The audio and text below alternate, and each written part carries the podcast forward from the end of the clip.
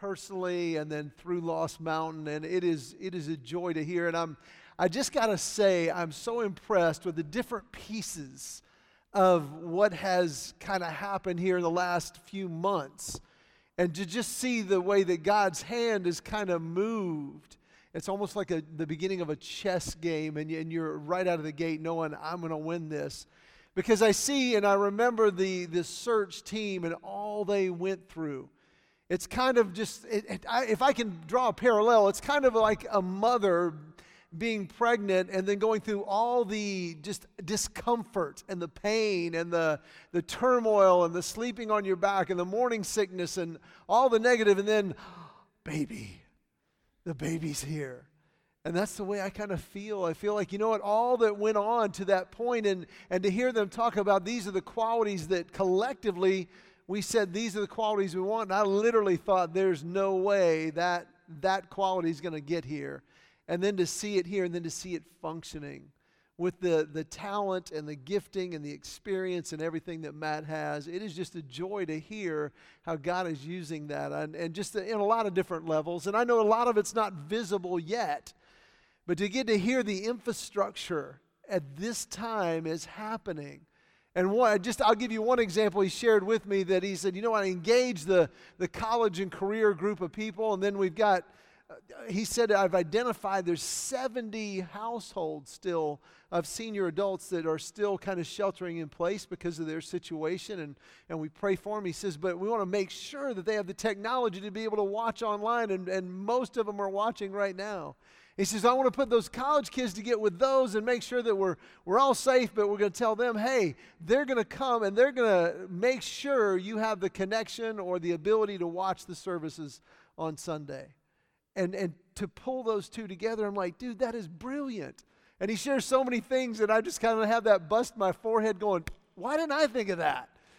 And it's just the way God's talented and gifted us differently, and I'm just so excited about that. But and, and that to happen in this COVID, the, the unprecedented time.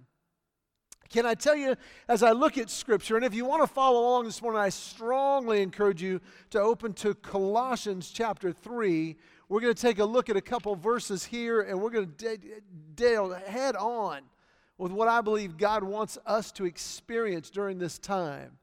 And can I tell you that this time is just different? I'm trying so hard to be sensitive and to be uh, to dive in. Uh, if if a store says, you know, please wear a mask, I wear a mask and I try to not have it on when I'm by myself, and it makes me laugh at people in the car by themselves with a mask on. I'm like, really? I'm sorry, I just I can't go there. And and and then I, I've I, six months I thought I would have this figured out. I, I did, and had somebody this morning remind me as well.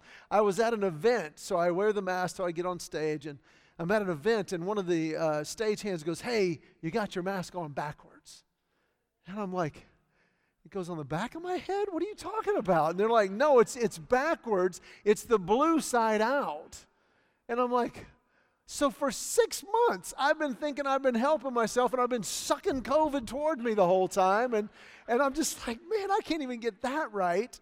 But I heard one statement this past week that just made me laugh. And I thought, this is the reality we're living in.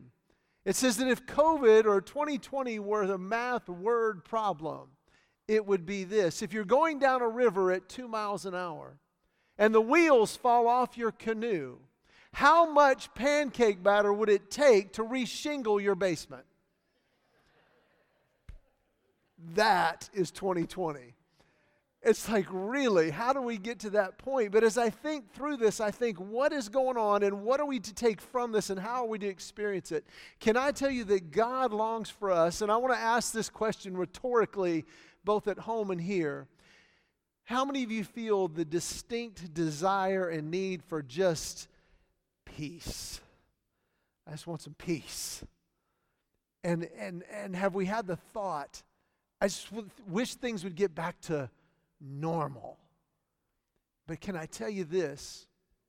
I see in Scripture, and last night, I, I don't know what it was. I believe kind of 99% that it was because of this morning.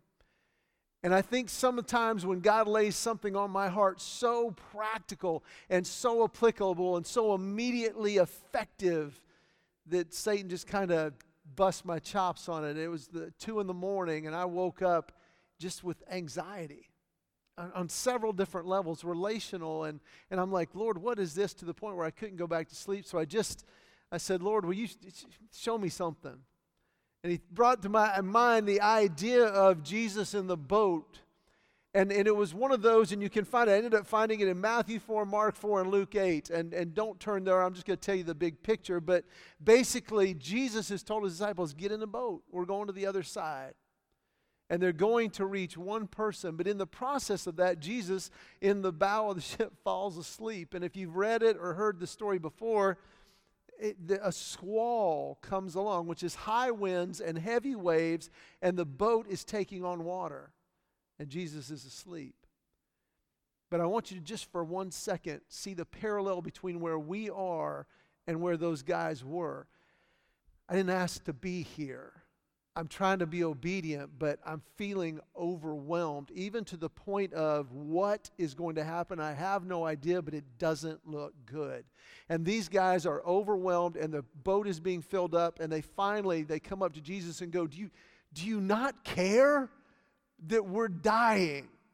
We're about to drown."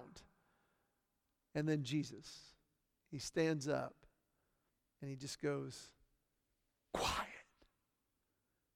And it became like glass. And that kind of power and peace is what I believe right now, today, God wants us to experience with where we are.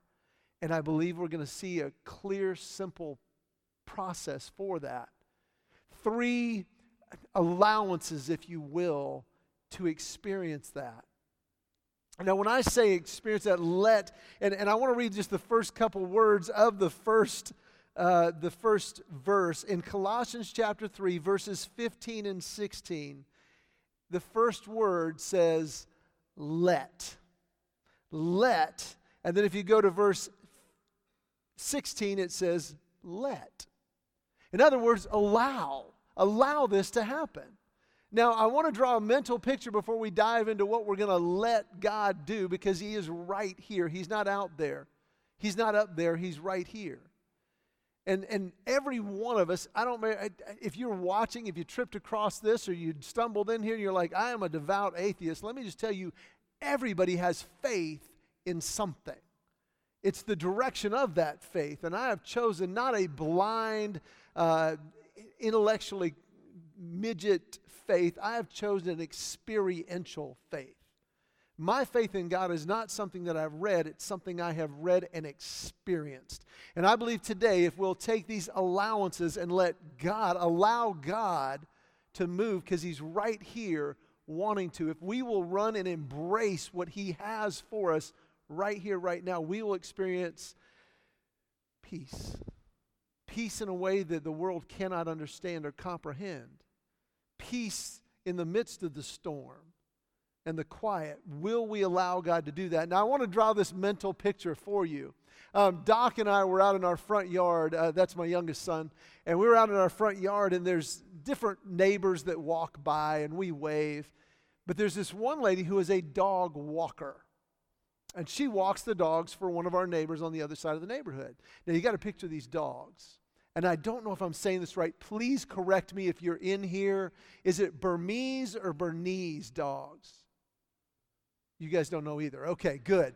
It's, I, I think it's Burmese, but these are like uh, St. Bernards on steroids. They are ginormous. They're over 100 pounds. I mean, they're like this big, and they're black with a white and tan face, and they're like lap dogs trapped in a buffalo body. Okay, they're just.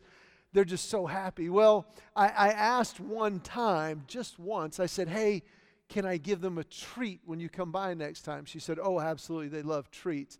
So one time I, I saw, now their names, I love this, their names are Boo and Sue. So Boo and Sue were walking by, and I came out, and they're just kind of like, hey, hey, and they're just really happy, like, hey, it's a guy, what are you doing? And, and I came up with a treat. I said, you want a treat? And they just went, uh, they looked at me very odd, and then I gave them the treat, and they were like, huh, and they just basically, I don't know how you can describe it other than they were dancing around. But now, every time they walk by the house, she goes, I can't walk by your house. They just stop and stare at your house. like maybe he will come out. Well, they were about, I don't know, a half a block away one time, and Doc and I walked out. I said, Oh my gosh, there's Boo and Sue. Go get a treat. And he got the treats, and we came out to the driveway. We walked out to the driveway, and both of them saw and just shot to attention. And this poor little lady, she didn't weigh 100 pounds. They're 100 pounds each. And she's trying to hold them, and she's like, Is it okay? And I'm like, Yes. And she let go. And those dogs, like buffaloes, are just running straight at us.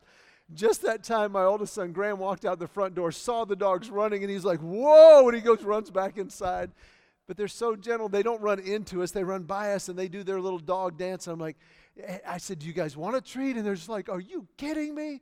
And I said, You got to sit. And they sit down. And I give them a treat, and they do their happy dance, and sit down, and we give them a treat. And now it's just a thing. It's our thing. If Boo and Sue walk by, we're like, Get them a treat and they love to come and they rush to it because they know the treat is there. And I say that so that you and I would realize peace is right here. Joy is right here. Power to get through this is right here. But instead of just walking by, I just pray that this morning we would pause at this passage and we'd go, Lord, I want that peace. How do I find that? How do I get that? And in Colossians chapter 3, verse 15, it says, Let the peace of Christ rule in your heart. Since as members of one body you were called to peace, and be thankful. Peace. It, will we let peace rule and reign in our hearts today? And, and I love the way he breaks this down. I want to give you another couple references. I encourage you to write them down. In John chapter 14, verse 27, Jesus says this He says, Peace I leave with you, my peace I give you. I do not give you as the world gives. Do not let your hearts be troubled and do not be afraid. He says, My peace isn't like you get from here. And if I could be so bold to just kind of chase this rabbit for a second, because he, in the previous verses 12, 13, and 14, gives us the way to let peace reign and rule in our hearts. But he says in John 14, I don't give as the world gives. The world's peace is circumstantial. As long as everything I want, I get, I'm at peace. As long as everything's great, I have peace. As long as my guy wins the election, I have peace. As long as I get their peace. As long as everybody agrees with me, peace. He says, that's the world's. But here's my peace. My peace is when, when nobody else is doing what's right you have peace. When, when it's not working out, you have peace. When the world is going crazy, peace. And you know what? If we're looking for this world to provide peace, it's going to happen for a moment and then it's gone and it'll never fill us. I literally thought, I actually did this. I said, you know, the greatest part about the election was no more commercials. Well, apparently in Georgia, the uh, elephant or donkey saw a shadow, so we get a month and a half more of commercials. I, I just, I'm like, wow. And if I'm looking at that scenario to be my peace, and you can look around and you can agree or disagree, but if your peace is in that scenario and in that world, look at those who are finding their peace. And if they win, if they're right, if everybody agrees, they are losing their minds right now. And it is so easy to get sucked in. I timed it. I actually turned on the TV to try to find a ball game. And within, it was less than two minutes, I saw a couple commercials and my blood pressure went up. And I'm like, good night. There is no peace here. There's no joy here. There's no fulfillment. There's no stability. But in here, there's peace. Look what he says if you bump back just a couple verses in chapter 3 for peace to rule, we have to make it intentional. The first step is intentional. It's in verse 12. It says, Clothe yourselves with compassion and kindness and humility and gentleness and patience. I don't know if you've noticed, but everybody in the world scenario, everybody is screaming and nobody is listening. But what God says is intentionally now, let me make it really simple. It says, clothe yourselves with compassion for everyone, kindness to those who disagree, humility. That's a hard one. What, what do you mean? I'm supposed to humble myself to the chaos? No, you're supposed to humble yourself. I'm supposed to humble myself to the fact that God is over that and He is with me and He can give perspective, power, or peace in the midst of anything. I'm humbling myself to Him. And then I'm going to humble myself and put on gentleness. I'm going to do as He puts it in James chapter 1. He says, Be quick to listen slow to speak, slow to anger. Now, I'm telling you, this is a pipe dream unless Christ is in me, giving me the power to do it. But I have to intentionally say, God, I cannot, but I'm going to put these on. It's an intentional step to put these on. Just like you got up this morning, I'm looking around, and thankfully, nobody here is naked because you got dressed. Intentionally, you put on clothes. Some more coordinated and better than others. But you put on clothes. And we're very thankful for that, but we're intentional about doing that. It's because what I'm going to be. And some of you even checked and went, What is the weather outside? What do I need more today or less of today? Yesterday, we, get, we went down, had a great time with my family. I put on shorts because it was warm and we're going down to Top Golf. Had a blast. Today I looked, I'm like, it's going to be colder. I'm going to put on more layers. I intentionally got dressed. It is the same concept that he's saying here. If I want peace, I have to first be intentional. And my intentional is not to react to the world, but to proactively, intentionally go, I'm going to put on. And I'm telling you, this is a great verse to memorize. Because as chaos hits us and confronts us this week, to go through, okay, what do I need to put on? Okay, compassion they don't understand. I'm going to be that. And then look at verse 13. He says, and, and not only be intentional, but be proactive. Intentional and proactive. It says, forgive as Christ forgave you. Whoa, whoa, whoa, wait a minute here. But you don't understand, they are dead wrong. They are completely unrighteous. Yeah, forgive them anyway. As Christ forgave. That, that's not just a tall order, that's an impossible order. Remember Jesus? You remember him forgiven? On the cross, put there by unrighteous men. And he said, What? Forgive them, for they know not what they do.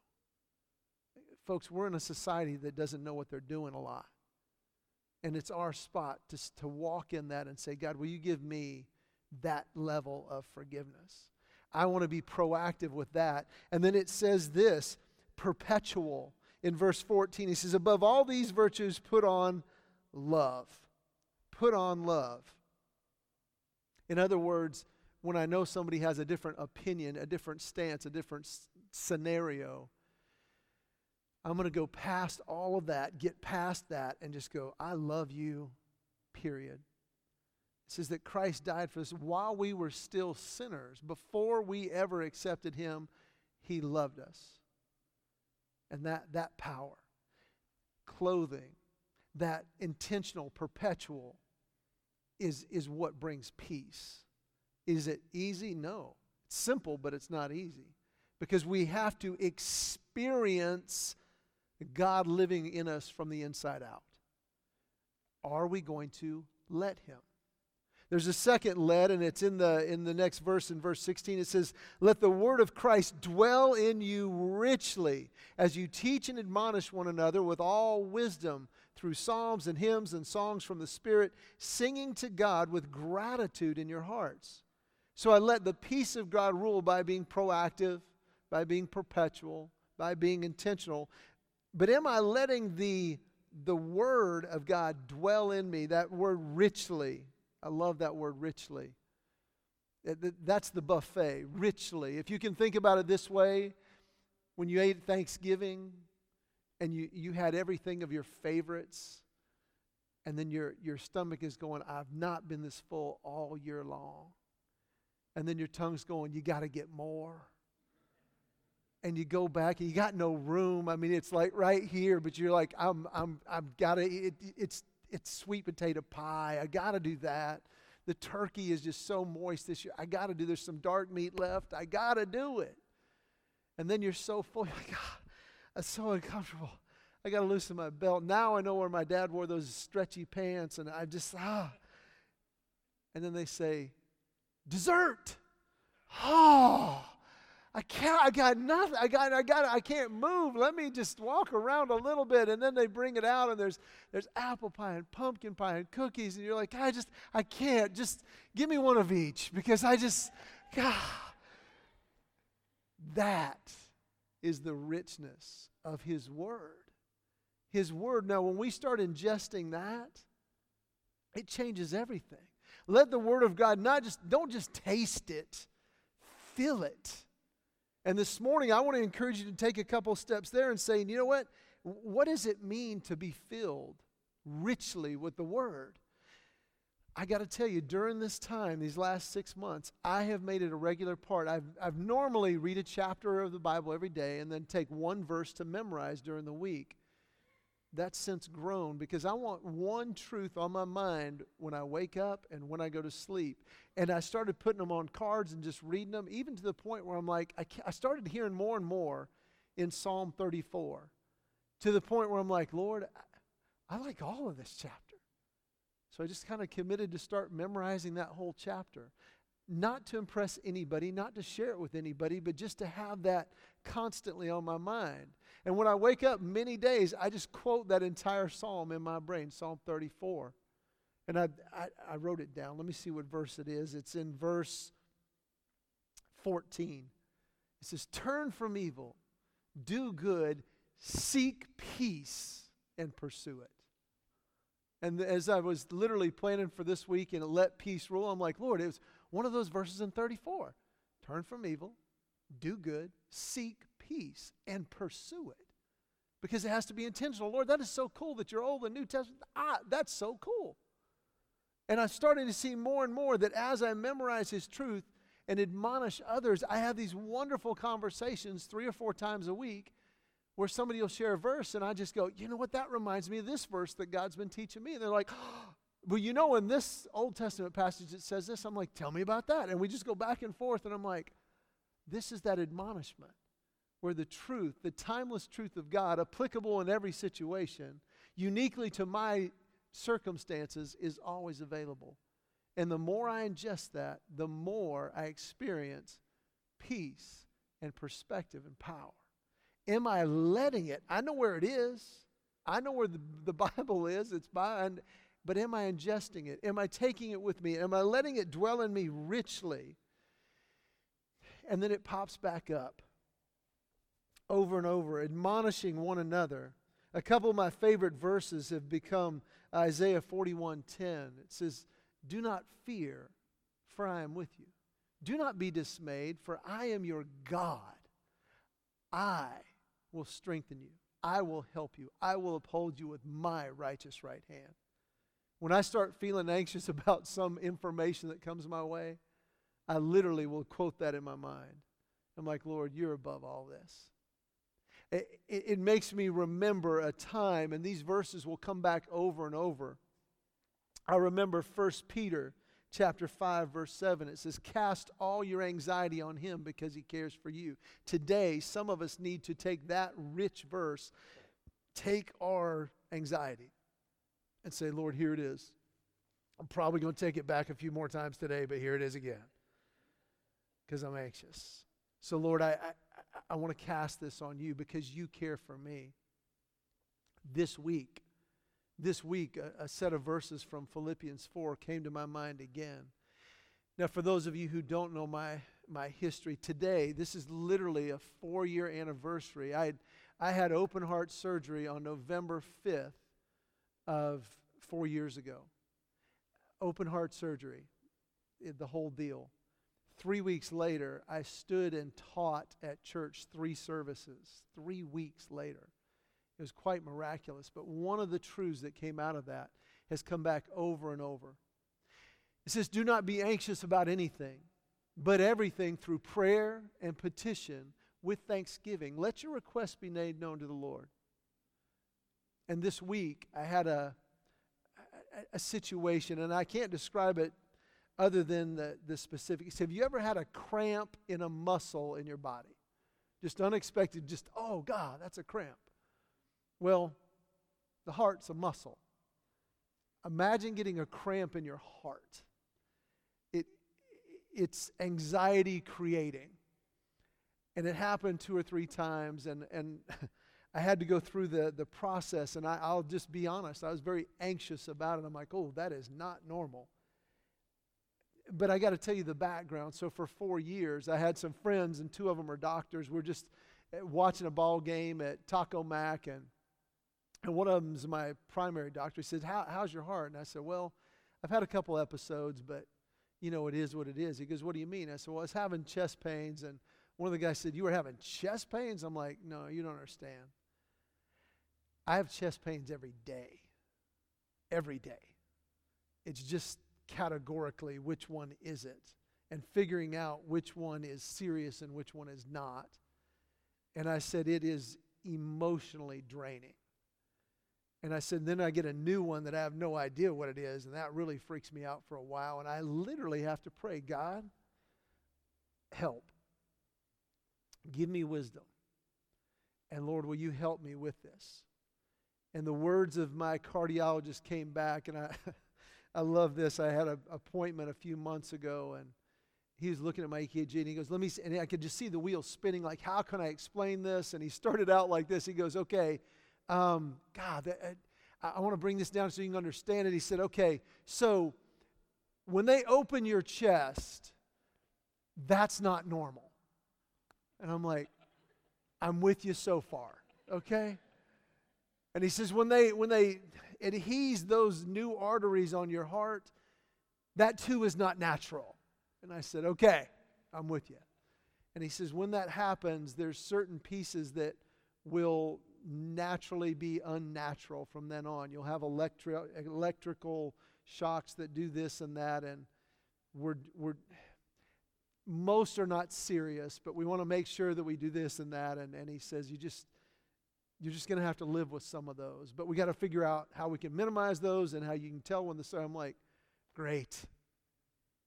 And so I go through his questions and the wisdom of a cardiologist. What about this? Is this happening too? Is this happening too? Is this. No, okay. So it's just weird and freaky. But to pray that and let God walk me through that and to say, you know what, Lord, your truth. And then go beyond that to going, you know what, Lord, I, I need more than just my circumstances. I need more than human wisdom. Can I be very honest and candid for just a second? Literally one minute if this is the best that it gets, I'm depressed. There's got to be something more.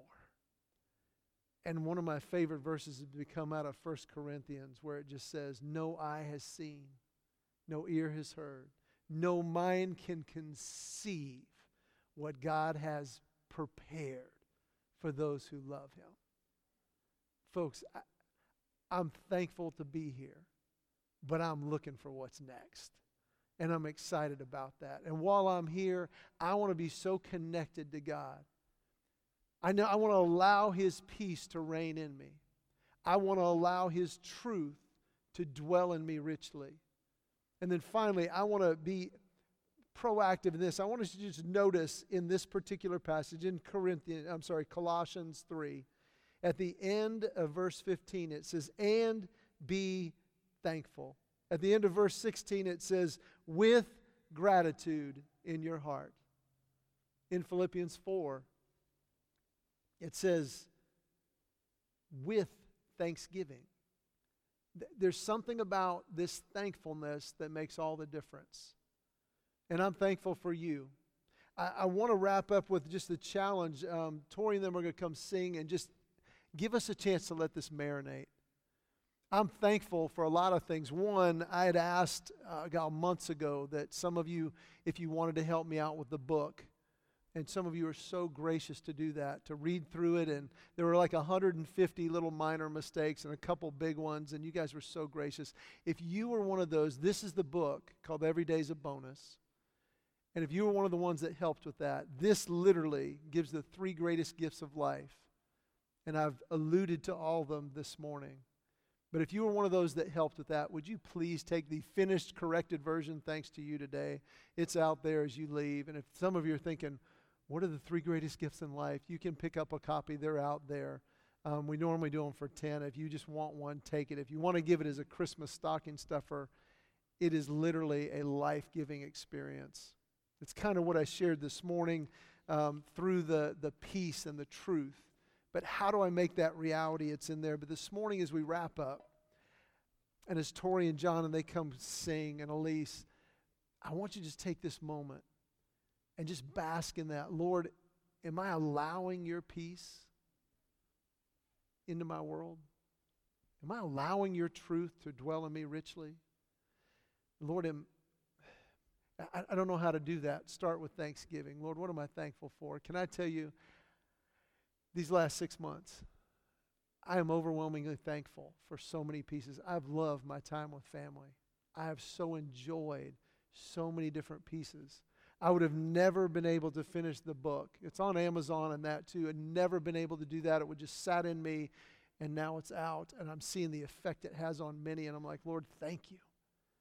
Because he gives peace, not as the world gives, but in the midst of the storm and the bow of the boat. And He has the power in your world right now. Maybe it's perspective, maybe it's power, maybe it's just peace to go still. Let Him make that still during this time. Let me pray for us. Father, thank you so much for a time and a place where you are and you move. Let your truth ring in our hearts and let us let you move and give us peace and hope and joy because you are the author and you are. In Christ's name, amen.